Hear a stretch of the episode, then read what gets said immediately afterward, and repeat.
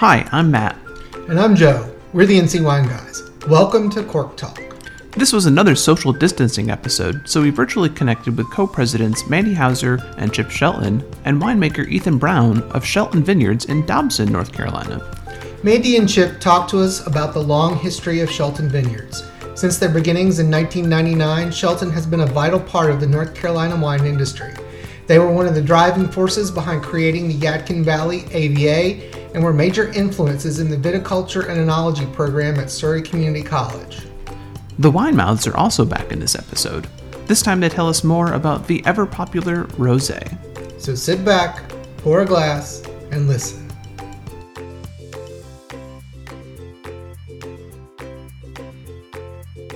All right, we're here today with Chip Shelton, Mandy Hauser, and Ethan Brown of Shelton Vineyards. Uh, everyone, welcome to Cork Talk, and thank you very much for joining us today. Thank you guys for having us. Hey. I know. Thank you. So, I guess let's go around and have everyone introduce themselves and tell a little bit more about who you are and what your connection is to Shelton Vineyards, what you do there. So, maybe let's start with Mandy and then go to Chip and then Ethan. This is Ma- Mandy Hauser, and I am co president with my brother Chip of Shelton Vineyards. Uh, the vineyard was founded by my dad and um, my uncle back in 1999. And so um, we're kind of the next generation, so to speak. Uh, yes, this is Chip Shelton and um, co president of Shelton Vineyards, along with my sister and my father. Um, and uh, appreciate you having us on. Thank you. Hi, I'm uh, Ethan Brown, uh, winemaker here at Shelton Vineyards. Um, my connection to Shelton goes goes way back. I think the first time I was ever in the tasting room here was when I was nine years old, but that's a long story. I, you guys probably don't want to hear all of that right now. So, yeah, Shelton has, as, as, you know, as we just learned, 1999. Shelton has been around for a while and has kind of been at the forefront of the wine industry here in the state.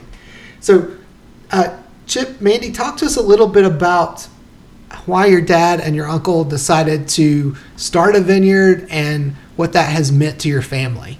Yeah, I mean, I'll take a stab at that, Mandy. Um, you know, uh, both my father and uncle were, uh, and my mother uh, were born in Surry County, so that area of the state's always been, you know, very special to them. And with my dad and uh, uncle kind of winding down their building career, they were in real estate development and construction around um, you know both Carolinas.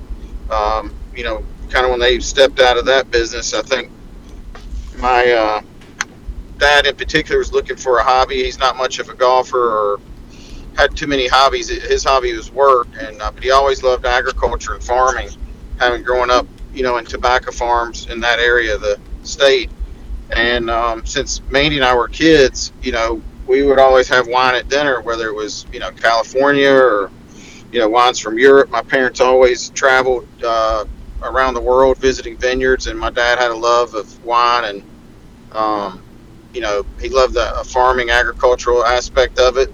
So I think, you know, when he started slowing down with his business career, he started wanting to get back more to uh, his roots, and we bought this dairy farm. Really, I don't know, man. You could maybe know, maybe ten years prior, we bought more of it just for a just to have some land in the county where they grew up. And um, my dad was, you know, interested in uh, possibly having a little hobby of growing some grapes on the property. So we hired a consultant, and studies came back pretty positive. And uh, next thing we know, we got a full blown business and a 40,000 foot facility, and here we are. Um, so we kind of took it from a you know, just an idea of, hey, I'd like to grow a few grapes to um, you know, really creating a, a full time industry around not only just the Yadkin Valley, but the whole state. Um, you know, as you've seen vineyards just blossom everywhere. So, and to, and to create a destination because, you know, once the vineyard got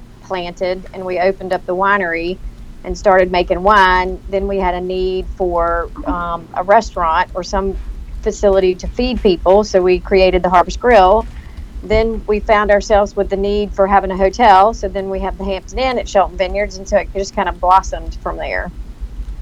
Yeah, it certainly is a, a destination for sure, and we always enjoy having lunch or dinner at the Harvest Grill. And anytime we've we've been in the area to stay overnight, the Hampton Inn is always a nice spot to uh, to make a overnight stay. Um, so, talk about what it was like though in the late 90s to be thinking about planting a vineyard in, in that part of North Carolina. There really weren't that many vineyards at all. There was Westbend and maybe a few other small vineyards here and there, but there really weren't that many out there then. So, besides having the consultants in, what what made that look to be a good spot for planting the vineyard? The basically the consultants came back to us and said that we had excellent soil. We would have to do uh, several different things that um, the California wineries do. We'd have to do them differently. Um, we are challenged with the lovely humidity of the summer in North Carolina, and so they kind of told us that we need to plant our grapevine rows a little bit further apart so that there would be more movement for the air. Um, we tried several different varieties um, when we first started. I think the only one that we are not really able to grow too well in North Carolina is the Pinot Noir. Um, we had that planted at the very beginning, but found that that was just very a very difficult grape to grow. Um, I think that there were lots of things that were interesting at that time. We all had little children too at in the early '90s, and so they were um, always loving to go to the farm and um, kind of hang out. So, did you have any idea when you were kind of going all throughout that that, that this is what you would be doing now? Uh, no. no. Not at all. so, what did you want to be when you grew up? Well, I was an interior. Designer. Still designer. trying to figure that out. yeah. so, Mandy, you were saying? I was an interior designer when I graduated from college and was working in that field and helped Dad and Uncle Ed do most of the interior design for the properties that we have up there now. Um, and then it just kind of morphed into me getting more involved in the business side and learning, you know, from the FOB market to marketing I love to be um, Ethan's chief wine taster. I'm always good for tasting wine. Um, it's it's just been an it's been an interesting evolution of um, how the family um, business has grown, and it's been int- it's been an interesting 20 years, and I'm looking forward to the next 20 years. Excellent. A lot of our listeners may or may not be familiar with Shelton Vineyards, so talk to us a little bit about you know the experience of when they go to Shelton. What is it like? Uh, what would they expect when they walk in the door? Well, we really just want them to feel welcome. We want them to be at ease. We want them to um, be open to trying things that they might not have tried before. I think that's the fun part of a tasting experience. Um, that you, you you may be somebody that's never tried a Cabernet Franc or a Tannat um, grape, and it's very they're two totally different taste profiles. Um, we love to have people from all over come in and learn about what we do and just learn about our area there, learn about what the North Carolina wine wine industry as a whole is doing. It's it, it truly has exploded over the last 20 years. I think when we got started, we were one of 12 wineries in North Carolina, and now there's over. I, I think Ethan would have to help me out with that number, but I want to say there's close to 200 and something. I think I think 211, 212. That's somewhere around that number. yeah, it's it's definitely exploded in the last um, 20 years um, it's definitely growing and i think it's just it's a great place to just come relax and unwind a little bit. We all get kind of tied up in our own you know world and cities that we live in and we're truly in the farm you're truly on the farm when you come to shelton vineyards. We have lots of um, walking past and we have a lake that you can walk around and we actually have a lot of catfish in that lake that we do catfish food for the kids to feed the fish um, in that lake. That's that's quite an interesting sight. Now they're getting they're getting pretty big. yeah, I never realized that. I'll have to look for them the next time we come up. Let's talk about um, some of the early impacts that the the Shelton family had within the wine industry. So. Two that come to mind are the viticulture and enology program at Surry Community College, and then the other is the Yadkin Valley AVA and getting that started. So, uh, can we talk about both of those and, and the impact, how the Shelton family was was part of those, and the impact that they've had on the state? Um, the process of getting the AVA region approved, and that's a federal government approval, not a state government approval, to be able to call a certain region an AVA, like the Yadkin Valley, and I believe the Yadkin Valley was the first um, AVA to be awarded in North Carolina. And I, Yes. Ethan, you'll have to help me out. I think we have six or seven AVAs now in North Carolina. I think it's six. I believe Okay. it's six. Yeah. Okay. Um, but they were they were very instrumental in getting together all of the required information that you had to kind of tell about your terroir, your soil conditions, your climate conditions, why our region would flavor the wine a certain way um, to be able to call it a region, like the Napa Valleys and the Sonoma Valley, um, Sonoma area in California. Um, I think that was a big part of what they wanted to try to do for North Carolina was to give the wine industry kind of a bump up to help compete with the California wineries. Because before we had the Yadkin Valley AVA, you were only allowed to put North Carolina on your label. And at that point in time, there weren't a lot of North Carolina wineries, and people were resistant to trying something new. And so, the biggest, one of the biggest challenges we had was to be able to get people to taste the wine and try the wine. And so then they decided that they wanted to try to work with the grocery store chains and do some in-store tastings. Um, and that was a big, I think that was a big help for our industry to be able to be in the grocery store and, you know, let people sample the wine and try it. Because once you try it, you kind of, you know, you'll like it. Let's talk a little bit about Surry as well and getting that program started. Uh, I know your family was involved with, with that initially. Yeah, my dad and my uncle decided that they they're they both have always been people that like to give back to the communities that have given so much to them. They've always been very charitable and trying to help help another um, a fellow winemaker or a fellow viticulturist or enologist, you know, those kinds of things. And so I think they really felt like there was nothing on the East Coast that really delved into the study and the practice of growing grapes and making wine. And so they really wanted to give back to that area to try to help the people, the fellow people of North Carolina who wanted to start growing grapes, give them a place that they could go and learn how to do that.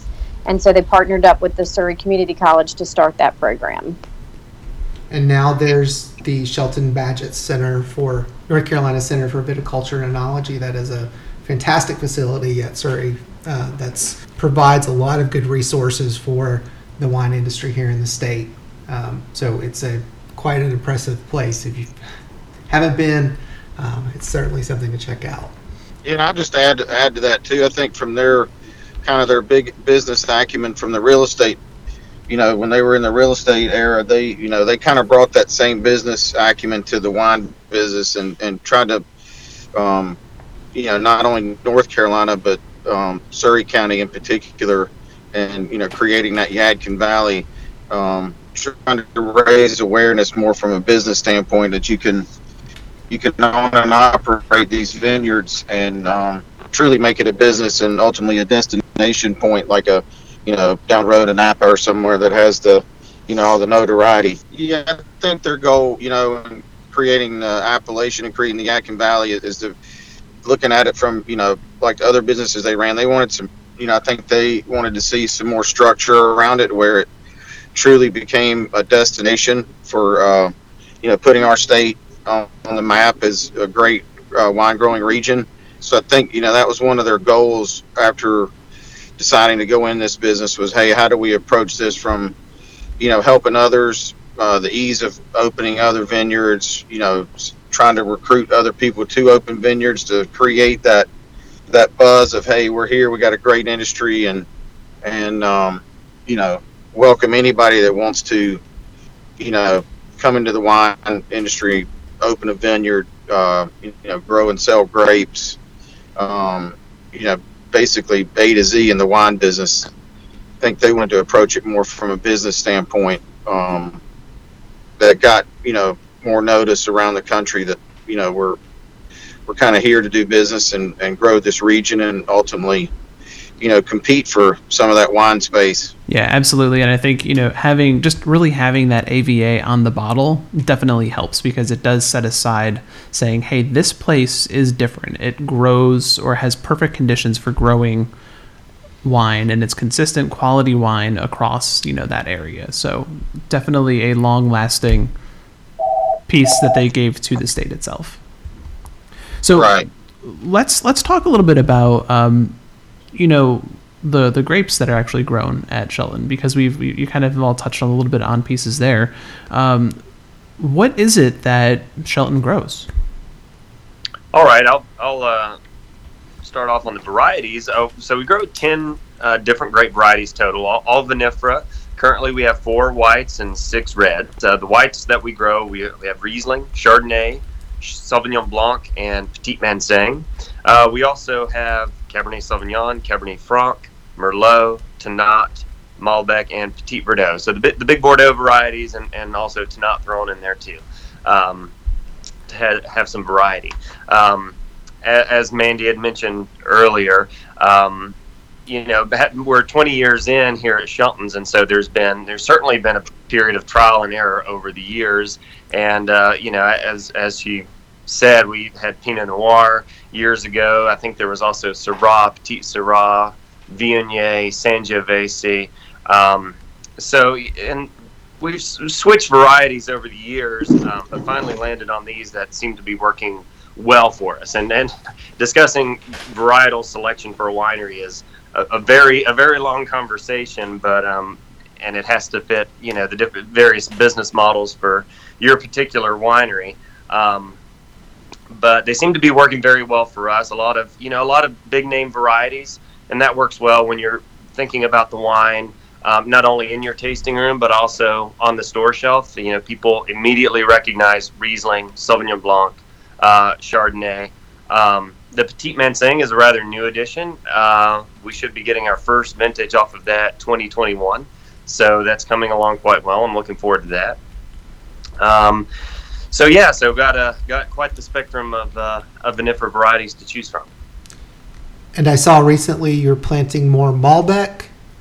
Yeah, that's uh, we have a, a new block of uh, Malbec. We were putting in some uh, replacement vines uh, yesterday, filling in some of the uh, some of the gaps. So yeah, um, we currently uh, we currently have around three acres of Malbec. So we're just uh, beefing those numbers up a little bit and adding another uh, another three and a half acres. So, what's the best variety in the vineyard? Oh, that's that's a loaded question, isn't it? um, well, as I think everyone know, you you guys would agree too. I mean, our, our Petit Verdot. I mean, as the Reds go, just looking at it from a viticultural standpoint, um, Petit Verdot does very well. You know, consistently produces a a quality red wine. Um, you know, the chemistries from the field and the from the juice. It's it's it's excellent. One of my favorite reds. Um, that's that's uh, for sure.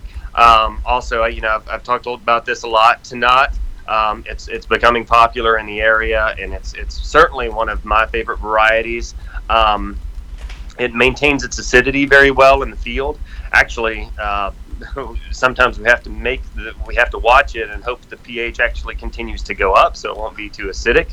That's a great problem to have for for reds here in here in North Carolina. Um, and also, I think for our reds, it, it has the most consistent quality from vintage to vintage, which is huge um, for obviously the, the quality of wine that you're producing, but also from a business perspective of knowing that you're going to have that quality and, and it's reliable. Um, Tannat's the darkest variety that, um, one of the darkest varieties I've worked with, worked with hybrids and natives and things like that. Um, and so there's, uh, it's, it's one of my personal favorites. Um, for the uh, for the white varieties that we have, you know, the Petit Manseng I've made in the past uh, elsewhere, and it's it's it's one of my favorites. I'm really looking forward to that. We don't have that on the shelves quite yet, um, but actually Sauvignon Blanc's been been a variety that it, it surprises me how versatile it is in the winery. Um, in the field, it is a very delicate. It is a very delicate variety. I mean, you, you really have to harvest it at the opportune time, and you do have to baby it out in the field. Um, but once you get that into the winery, you can make anything from a you know a, a more mineral driven French style Sauvignon Blanc um, to a more fruit forward, um, herbaceous, uh, leaning more toward that New Zealand style. So you depending on the stylistic techniques you take in the winery, you have a lot of versatility with that, and that's actually been really exciting to me over the over the past couple years working with that. So this is actually probably a really good spot for us to take a quick little break so we can hop into our wine education segment. But then we'll be right back and we will talk more about the wines that you make with those grapes. It's time again for wine class with the wine mouths. Jesse and Jessica, welcome back. Thanks. So what are we covering today?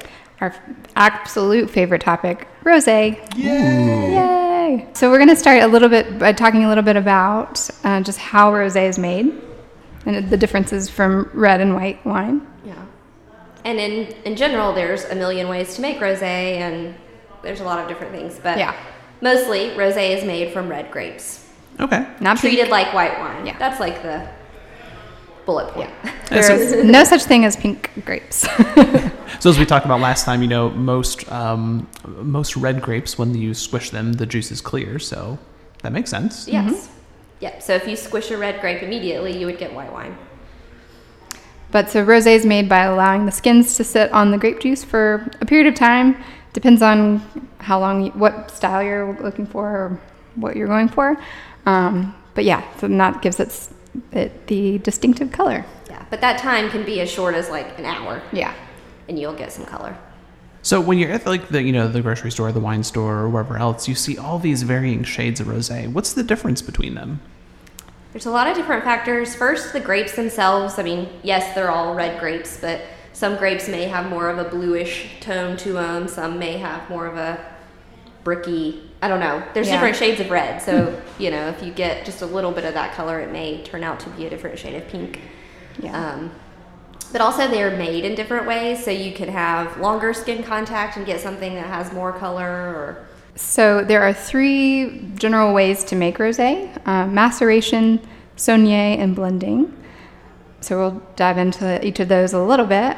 Um, so maceration's most common way to make rosé. So the grapes are picked, crushed, and destemmed, and then the juice again sits on the skins for a little bit of time. Um, Yeah. So, maceration is just the act of ju- the grapes sitting with the skins. Yeah. Grape juice. Um, the second, saignée, is a, a French term, um, and this means to bleed off. So, do you want to talk about that one a little bit? Sure. So this one is kind of when you're gonna make red wine and you decide, well, let me just pull out a little bit of the juice early on and make a rosé, and then I still have my red wine in the vat. And it really concentrates the flavor of the red wine a little bit more. Exactly. You're kind of like trying to make two wines out of one. Right. Hmm. Interesting. No waste product. More bang for your buck. And then blending. So this is just mixing either finished red and white wine together to make a pink blend, or blending different rosés even maybe. Yeah. So Or even Good. blending before you ferment. Yeah, blending is a very wide term. And a lot of your grocery store wine at lower price points are probably just going to be blended. Sure. So that's typically white wine with a little red, or Yep. vice versa. Red wine with a lot of white. Yeah, exactly. So now, when it comes to rosés, what do you like about them? Do you like the lighter spectrum, or do you like the darker, more full? What are your thoughts? Yes, and So I tend to lean more towards the lighter, but I also really enjoy sparkling rosé. So um, champagne or any of the sparkling kind of options. and I like the lighter too, uh, but it depends on what you're doing with the wine or what you're pairing it with. As you might want a beefier rosé. Okay, I can see that. Like a little, almost treated like a red, if you will. Yeah. It's like okay, I can Yeah. have my steak and rosé too. So if you're going to a dinner party, but you don't know what's being served, what kind of wine do you bring? Rosé or Thanksgiving. yeah. And that's because rosé goes with anything, mm-hmm. pretty much. Pretty much. Yeah. I'm sure there's a few caveats in there, but it's always a safe bet. Yeah. for sure. And I think it used to get a bad rap. It's really such a popular wine right now, but it doesn't have to be sweet. I think people see their pink color and used to think more commonly that oh, that's going to be Mm-hmm. fruity, girly, sweet wine. And it mm-hmm. it can still be a toss up. You know, Sure. if you're looking at the grocery store and you see all the rosé, it can be Yeah. a toss up if you're going to get a sweet or a dry. So That's true. Make sure you read the label carefully. Yeah. and when all else fails, go for one from France. Mm-hmm. This is true. It can't be rosé from Provence. No. So when is an okay time to have rosé? I think any time of day. Anytime. And- Breakfast. and any time of year. Breakfast, lunch, dinner, after dinner. Yes, any time of year, Uh huh.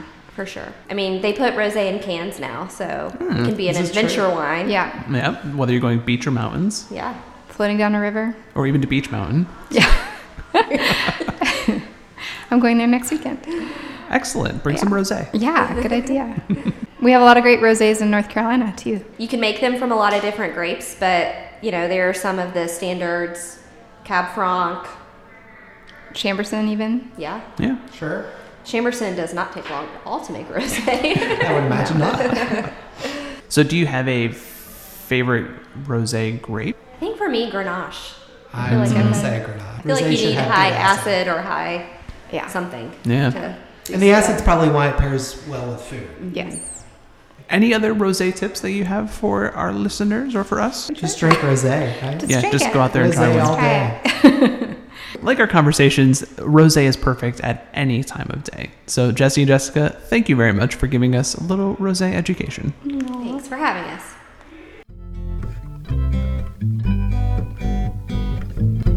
You can find out more information about the Winemouths by going to their website, winemouths.com, or on Facebook and Instagram at Winemouths. That's W I N E M O U T H S.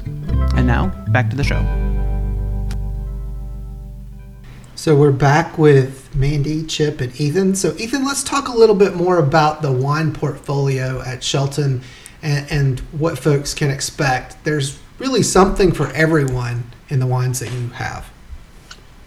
Yeah, absolutely. Um, we have uh, it fluctuates a bit. I believe we have 21 wines now uh, total for, for people to choose from. We have that broken up into uh, multiple tiers. You know, we have our uh, our uh, 259 line, which are, is our reserve line, and then we have our um, standard tasting, which uh, comprises our Riesling, Cabernet Franc, uh, Cabernet Sauvignon, and, and others. And then we have um, a couple of family reserve labels in our highest tier.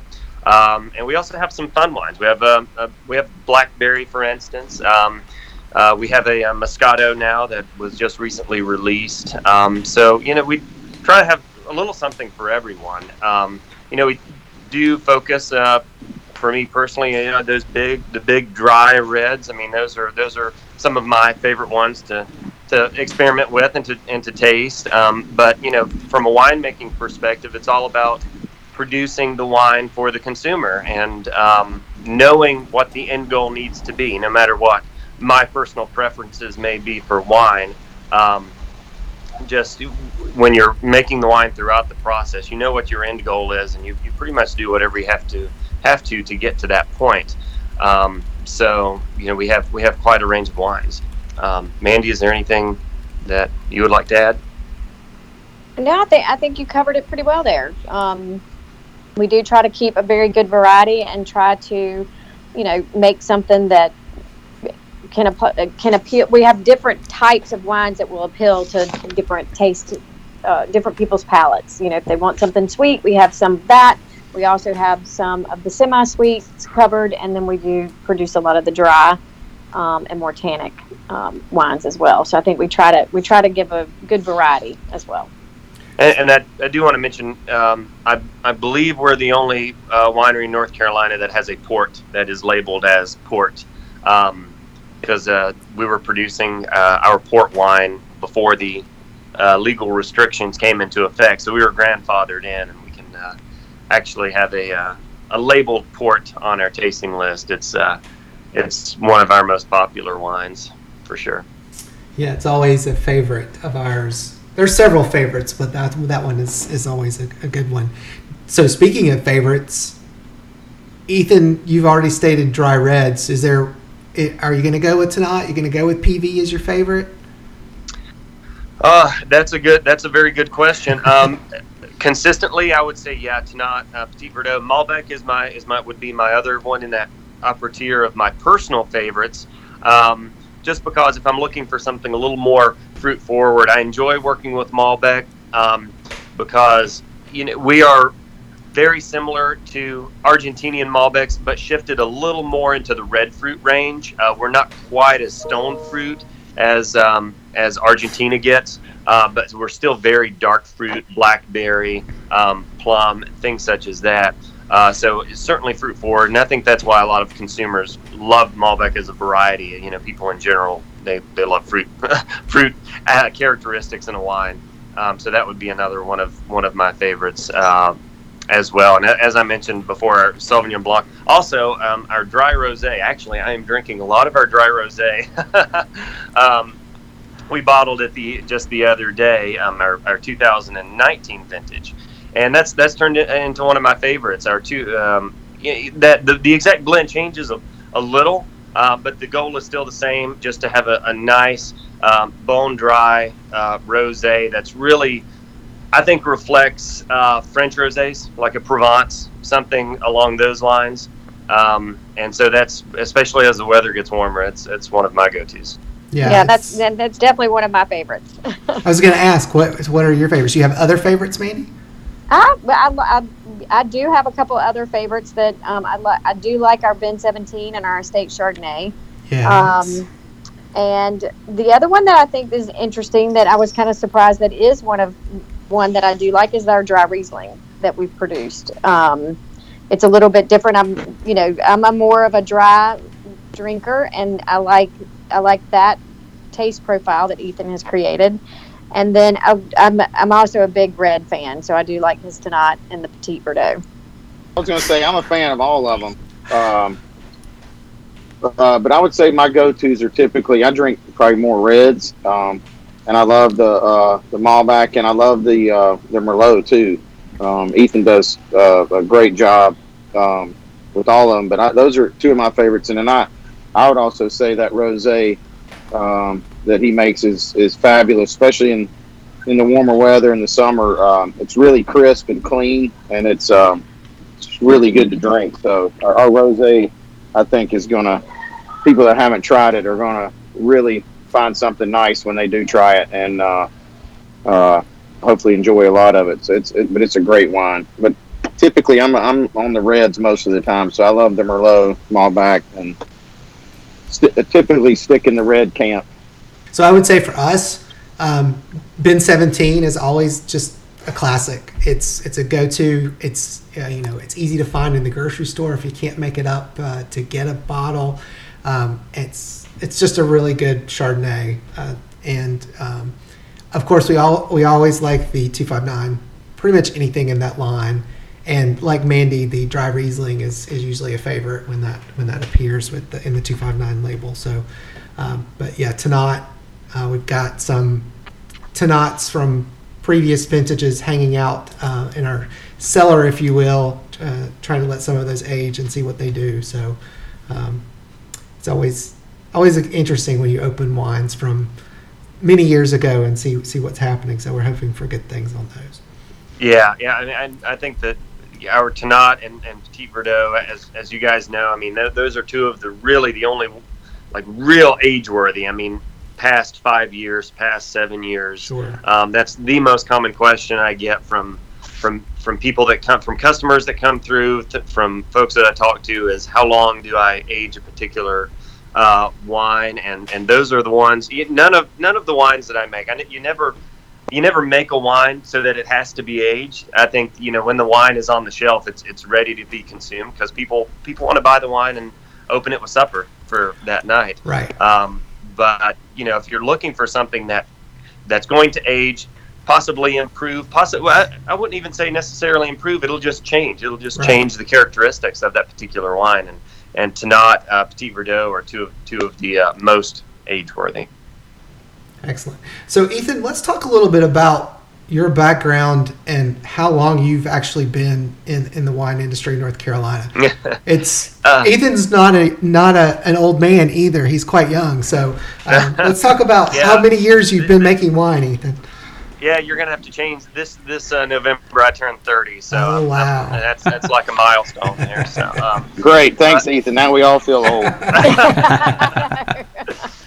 um, um, so actually, it's it's uh, it's interesting how it kind of comes full circle. Um, my family was actually driving by, and I grew up about 15 minutes from where the vineyard is here, and um, my family was driving by here when the vines were being put in the ground around 99 and that's really one of the factors that spurred us into planting our vines. Um, I, like i said i have vague memories of coming into the tasting room here. Uh, it would have been 2000 so i'd have been nine years old. And um, it's uh, they, I, I, didn't do a tasting that day just if anyone was wondering but, uh, so, but um, yeah and then yeah, so my family we planted um, we planted an acre in 2001. My aunt and uncle planted some grapes, and that's that's how we got into it. Um, we were one of the 38 members of the Old North State Co-op, one of the 38 vines back when that was a cooperative, and, and after that we, we had to decide whether we wanted to, um, you know, basically get out of the biz- business completely or have a tasting room. Um, because that was a bit more viable than just having a small a small vineyard. And so, due to my interest in the in the wine industry and winemaking, we decided to go ahead and open uh, open a tasting room, and uh, that was my com- first commercial vintage. That was 2000 and uh, that was 2010. Um, so I was I was 19 at that time. Uh, during that time, I, I started at um, Surry Community in the viticulture and enology program there during my high school years. Uh, my grandfather and aunt were two of the they were two of the first students. I mean, they were very early on there. Um, back, uh, it had to have been around '99 or 2000. But I started there, uh, you know, taking some classes in 2008. My first college class was Intro to Winemaking. Um, went through the program there, and and I really began to understand my interest was really in the fundamental science of wine, the enology. Um, and what all went into it. Because the more you understand the fundamentals, the the better wine that, that you can make, obviously. So um, around that time when I was um, finishing up at Surry, Appalachian State was starting their fermentation program, and so that just seemed like a natural progression. Actually, what I ended up doing was I majored in chemistry with a concentration in fermentation science. So I kind of got the best of both worlds. I took all the fermentation classes at App, and then um, majored in chemistry as well. So, um, wrapped up my degree up there, um, 2014, and um, have managed some vineyards here and there during uh, the off years. And my, let's see, I think in my family's vineyard, we stopped. We stopped the business. Uh, it's been uh, it's been about five five years ago or so now. We, we they, that's no longer open. Um, I think they're ready to actually retire now without a tasting room. But um, but in any case, um, after Appalachian State, you know, went to went to work at a, another Yadkin Valley winery and uh, made wine, brewed brewed some beer there, and um, and now I'm here. I've been here at Shelton's for uh, a little over two years now. So, Chip, Mandy, what does it mean to, to Shelton to have uh, someone like Ethan who has grown up basically in, in the local wine industry to be now be the winemaker at Shelton? Well, I mean, to I think to us it means a lot. I mean, to come through the viticulture program, to be from that you know from that area, and to have somebody as talented as as Ethan, even as he said at a young age, is just it's been incredible to be able to kind of recruit him over and get him. Um, so I think we're um, you know not only that he, he kind of comes from where we grew up, he's also been through that program kind of from the beginning. So he's kind of grown with it as we have. So it's been pretty special to have him. Yeah, we're very we're very lucky, and I think that we've got somebody um, on our team that we'll be able to grow with too. So I think that's we're very lucky to have him. He's very talented at what he does. Absolutely, absolutely we're always big fans of Ethan and, and the wines that he made back even uh, when he was making them at, at his family's, his family's yeah. vineyard. So we always loved going by there when they were open. So let's talk a little bit more about uh, the involvement of uh, the Sheltons and Ethan in, in the, at the state level in the wine industry. So um, I was reading an article earlier that talked about how Charlie and Ed were involved in trying to change some of the, the archaic laws that were part of the state that regulated the wine industry. Um, one was around not being able to ship um, wine to and from North Carolina. Um, where that was apparently a felony at one time, according to this one article. But I'm sure there are others, and, and being part of trying to get the highway signs going. So, talk a little bit about uh, their involvement early on uh, with at the state level. Um, so, we've talked a little bit about the Yadkin Valley itself, but let's talk about the state level and how they were involved. Yeah, I mean, I would, might- Mandy, if you want me to jump in, I, I mean, I think that kind of goes back to when they got in to the wine business and, and decided that it was going to, you know, be more than a hobby. I think they, they took a, you know, 30,000 foot approach to it and says, how can we make this better for the state? How can we help other vineyards? How can we, you know, create a business uh, for the state other than, you know, kind of, um, although there was a lot of vineyards, there was no kind of continuity to the whole business. And I think, you know, by from the road signs to the appellations to the um, the work that they and a bunch of other vineyards chipped in to, to do and really work hard on from the state level. We're able to get some things passed to really um, showcase these vineyards and let people that live in the state that didn't even know there were vineyards down the street know that hey, I can go, you know, spend the day or the weekend at these places and um, you know, I think that that their their um, hopes for that was to um, make it more like a business and kind of more structured to to uh, allow more people to know who and what was out there, um, you know, for getaways, weekend trips, that kind of thing. So I think that was really important to them to to kind of start at the state, work it down to the local, and um, you know, get a lot of things approved that help the industry as a whole, and you know, hopefully have helped every vineyard that's out there and open in the state.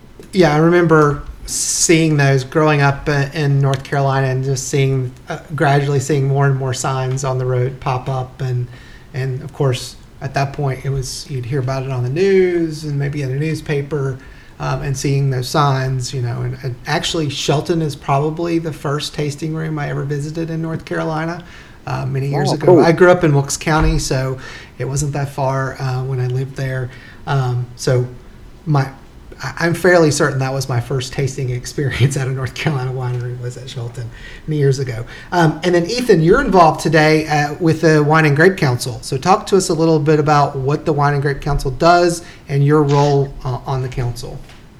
Yeah, yeah, it was. Um, I, I was, you know, I was extremely happy uh, to represent Shelton's on the uh, Grape and Wine Council. Uh, Charlie um, helped help uh, get me in place there, and it's been oh man, personally, it's been a, great learning experience. But um, really, the the purpose for the Grape and Wine Council is um, we're a um, quasi government um, entity um, within the agriculture department, and we get monies from the state uh, that we then redistribute out uh, to help the entire industry.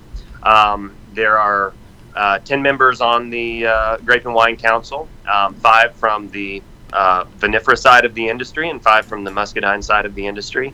And, um, you know, we're the ones that facilitate uh, the winery brochures, the um, commer- North Carolina commercial wine competition um, through the through the state fair, and uh, many other events as well. Um, and so, you know, our, our goal is basically to, to promote the entire industry and to, to utilize our, our resources the, the best that we can. Um, and so we've got a lot of things going on. You know, and of course, North Carolina Wine Month. I can't can't forget about that. Um, it had it had been in uh, September uh, in the in the past years, and the decision was made. We decided um, as a council, with with a lot of input from the industry, to move that to May.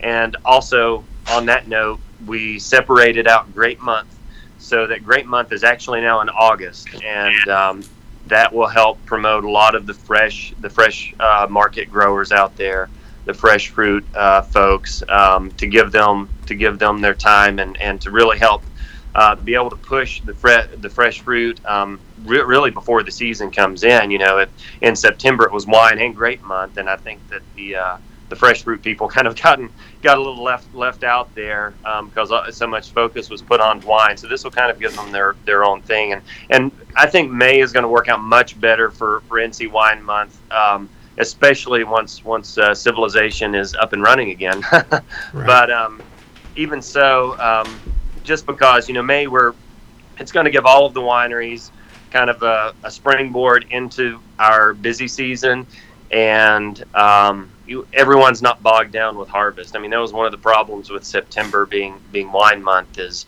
I mean, everyone's super busy with harvest. All Right. the grapes are coming in, and that limits limits the activities and the events that, that a lot of folks can do. Uh, so this this frees us up. I think it's going to work work much better overall. So we you touched a little bit on the pandemic. So can we talk a little bit about the impacts that uh, the pandemic has had? So of course, tasting rooms are closed. Uh, wineries can do pickup and ship wine and that sort of thing.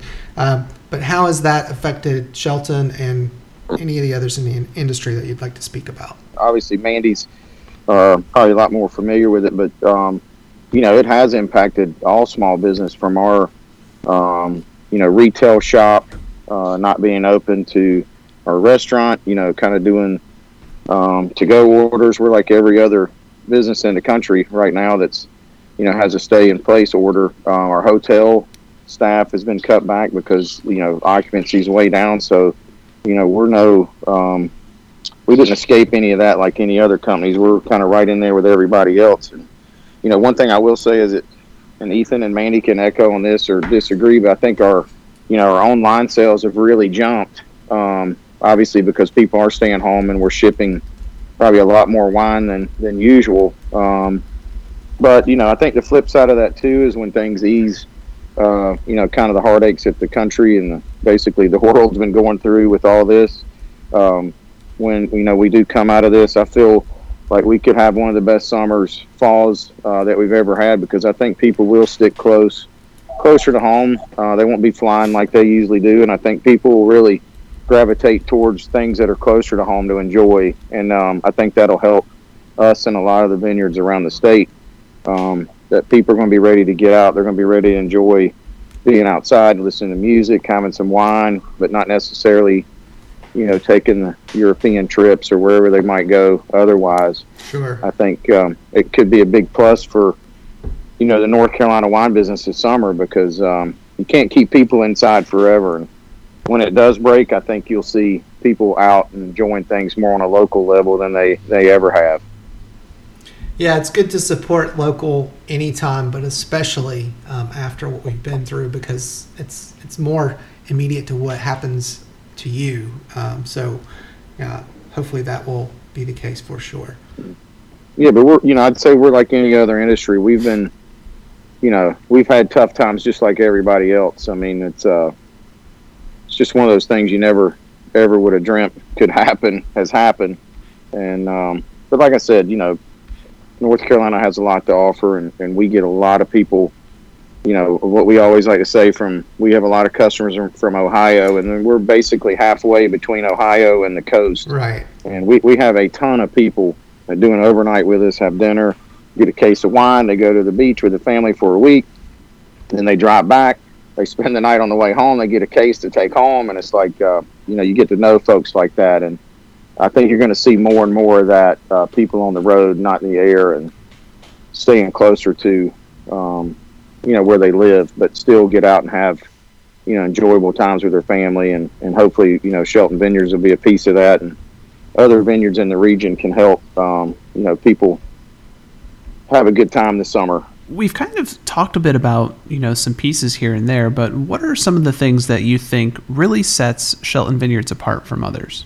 I think that um, I guess I if I was pausing to kind of think about what the answer to that should be, but I do think that um, I would hope that it would be the experience that somebody can have when they come and visit us. That that that we're you know our doors are open. We want people to come in, have a great time, try some things they haven't tried before, try some things they have tried before, and um, just kind of enjoy themselves. Um, we have you know lots of open spaces, lots of walking trails, that kind of thing. That's perfect. Yeah, I think you're you're you're right on with that. I mean, you mentioned the, the catfish in the, in the the lake there earlier too. So I think you know not many other people have gigantic catfish that they could say is an attraction to bring people in. we do have those. Yeah. So now, uh, Mandy and Chip, when was it that you actually started really becoming more formally involved in the business itself? So it, it started in, in you know the '99 was kind of the the year, but then when was it that you two started getting in? Well, we we both were there when we planted the first grapes. Um, my first daughter was there. My second daughter had not been born yet when that happened. Um, we've I've been involved with the business since day one, since it before it came out of the ground, and then it kind of morphed into Dad and Uncle Ed said, you know, you have a retail store in Charlotte would you come help us do the design for the retail? So I worked with a group um, in Charlotte to design our tasting room, and then it then it kind of led into can you go to Atlanta and go to the gift show and buy the they called them knickknacks, the, the accessories that we would sell um, in the store at, eh, along the wine with the wine, and then it just it just kind of morphed into it from there. And I literally have been involved since the beginning, helping with the marketing and. Um, you know, trying to navigate the FOB market that we're in, which is our grocery store chains and restaurants that we sell to, to um, just you know, it's a it's a family business and family business. There's no definition that I can give it other than you are on 24 seven, and you know. anytime somebody asks you to do something, you just jump in and do it. very true, very true. So, so Chip, were you also in uh, starting from day one too? Yes, I was. Uh, you know, I planted a row right next to Mandy when we had our first vines planted. Um, each kid kind of got their own row to to start, which was pretty cool. And um, you know, I would say Mandy's been more hands on. Obviously, uh, way more than me. I have uh, another business that's kind of based around the southeast, and I'm on the road a lot. Um, I'm actually on the road as we speak, but you know, uh, I try to back Mandy up as much as I can, and, and Ethan, uh, my dad, mom, you know, on, things. I'm, I, would say I'm, you know, fairly active in it. Uh, I will be more active in the future. Um, but yeah, I've been there since the beginning. Um, and like Mandy says, I mean, one minute you're, you know, you're looking at plans for the hotel, and the next minute you're, you know, you know, Dad saying go pop some more popcorn at the concert because you know we're running low out there. So it's uh, it's it's everything, all in the above. You know, you're you're looking at marketing deals one minute and you're rolling wine out on a cart the next. It's just whatever it takes. And um, I think that's what's nice about our group is that everybody, you know, at Shelton Vineyards is, is all hands on deck. We're willing to do whatever it takes. Um, and we, you know, and, you know, and having Ethan on board, we basically, we kind of handle everything and give Ethan what he needs and stay out of the way. And he makes great wine. So that's, that's kind of, that's kind of how it works. And Perfect. we have a we also have a great team of people that take care of our customers.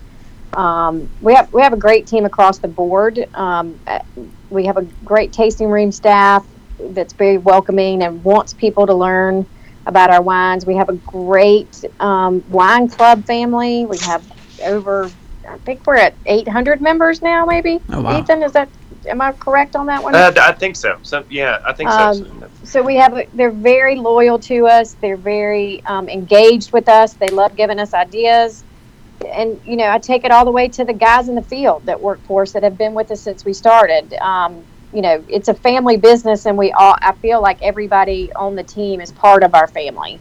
Um, well, it's definitely awesome. I mean, it sounds like, you know, from every aspect of it, everyone's all, you know, working right alongside each other, working right to get everything done.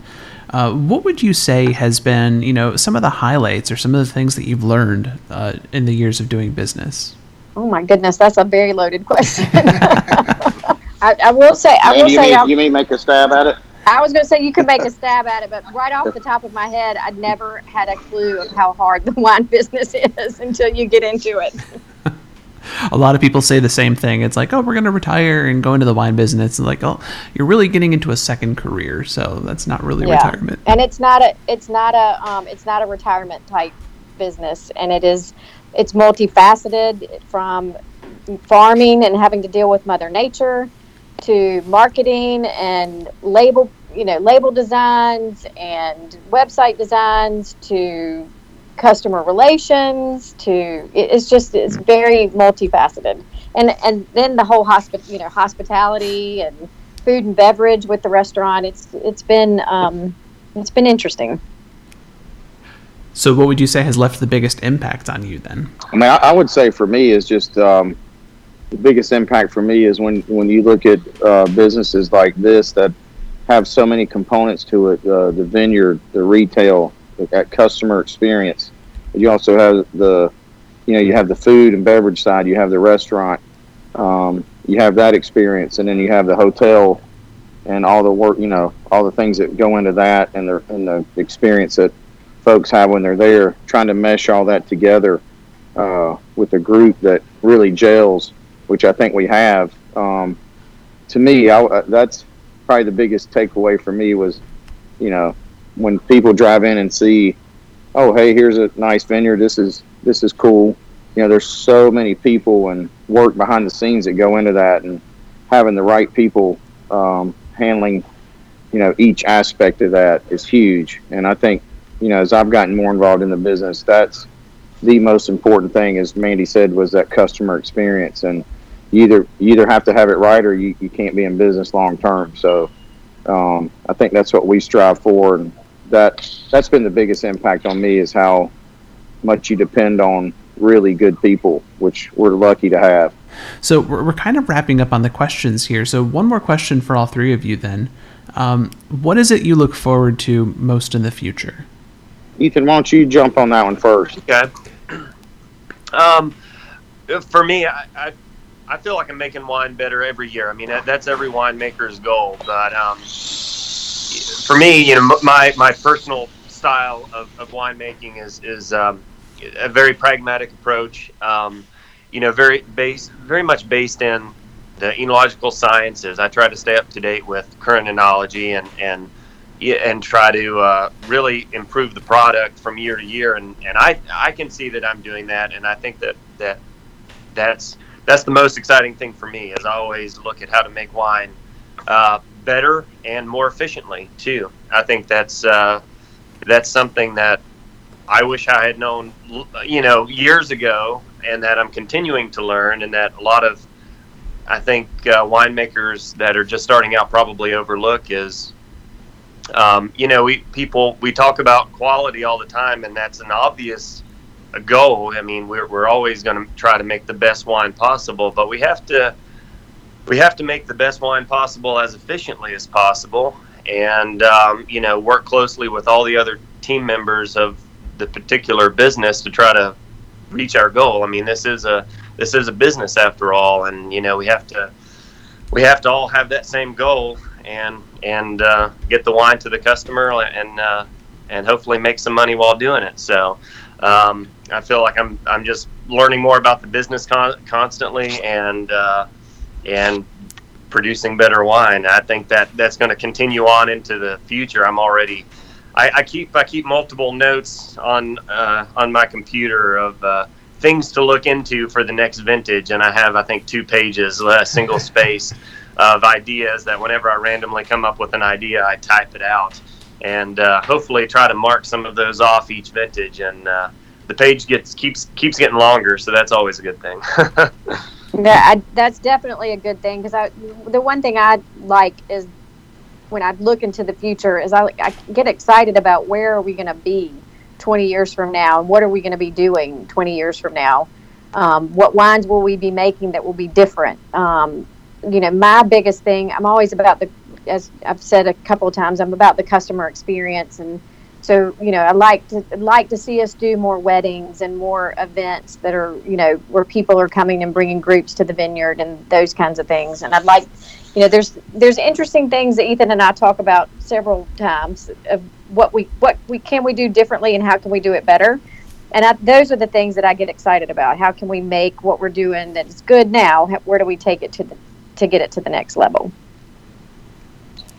Yeah I, I would I would say for me that you know one of the things I'm excited about for the future is um, you know not only you know where the vineyard sits between Charlotte Greensboro um, Roanoke um, you know the vineyard itself, even though it's in the foothills of the mountain, sits in a huge, you know, development honeypot down the road. And I think one of the cool things to see, and you know, maybe not our lifetime, but our kids or even their grandkids, that when all those communities continue to grow, which we expect North Carolina to, that, um, and we own, you know, close to a thousand acres around, uh, you know, with the vineyard and around, just watching what develops around that and like Mandy said, continuing to to build that customer experience and other things that we can add to it along the way and the development that takes place around the vineyard. Um, you know, 30 years from now, who knows what you see? But um, you know, the good thing is we're in the in the best state in the country from a development standpoint. So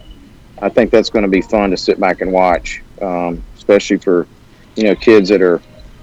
you know, like Ethan's age when he first came by the vineyard at nine, ten years old. You know, when they're when they're thirty, it's going to be fun to be able to see what that looks like. That's awesome. I think those are all great things to be looking forward to, and we share a lot of that because I think the more that the industry grows, that's the better for everyone who's involved in it.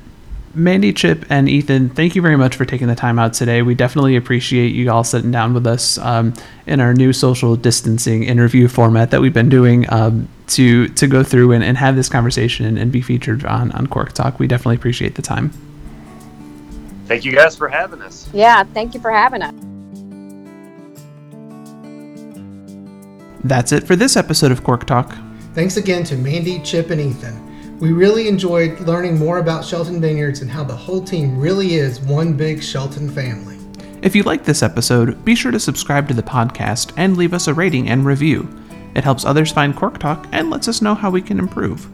Did you know we have a Patreon page? You'll get patron-only content, early access to each show, and more when you sign up. You can find more information at patreon.com slash corktalk. And don't forget to follow us on social media. You can find us on Facebook, Instagram, and Twitter at NC Wine Guys. Until next time, and remember, a cork only talks when it's out of the bottle. Cheers! Cork Talk is a Freeline LLC production.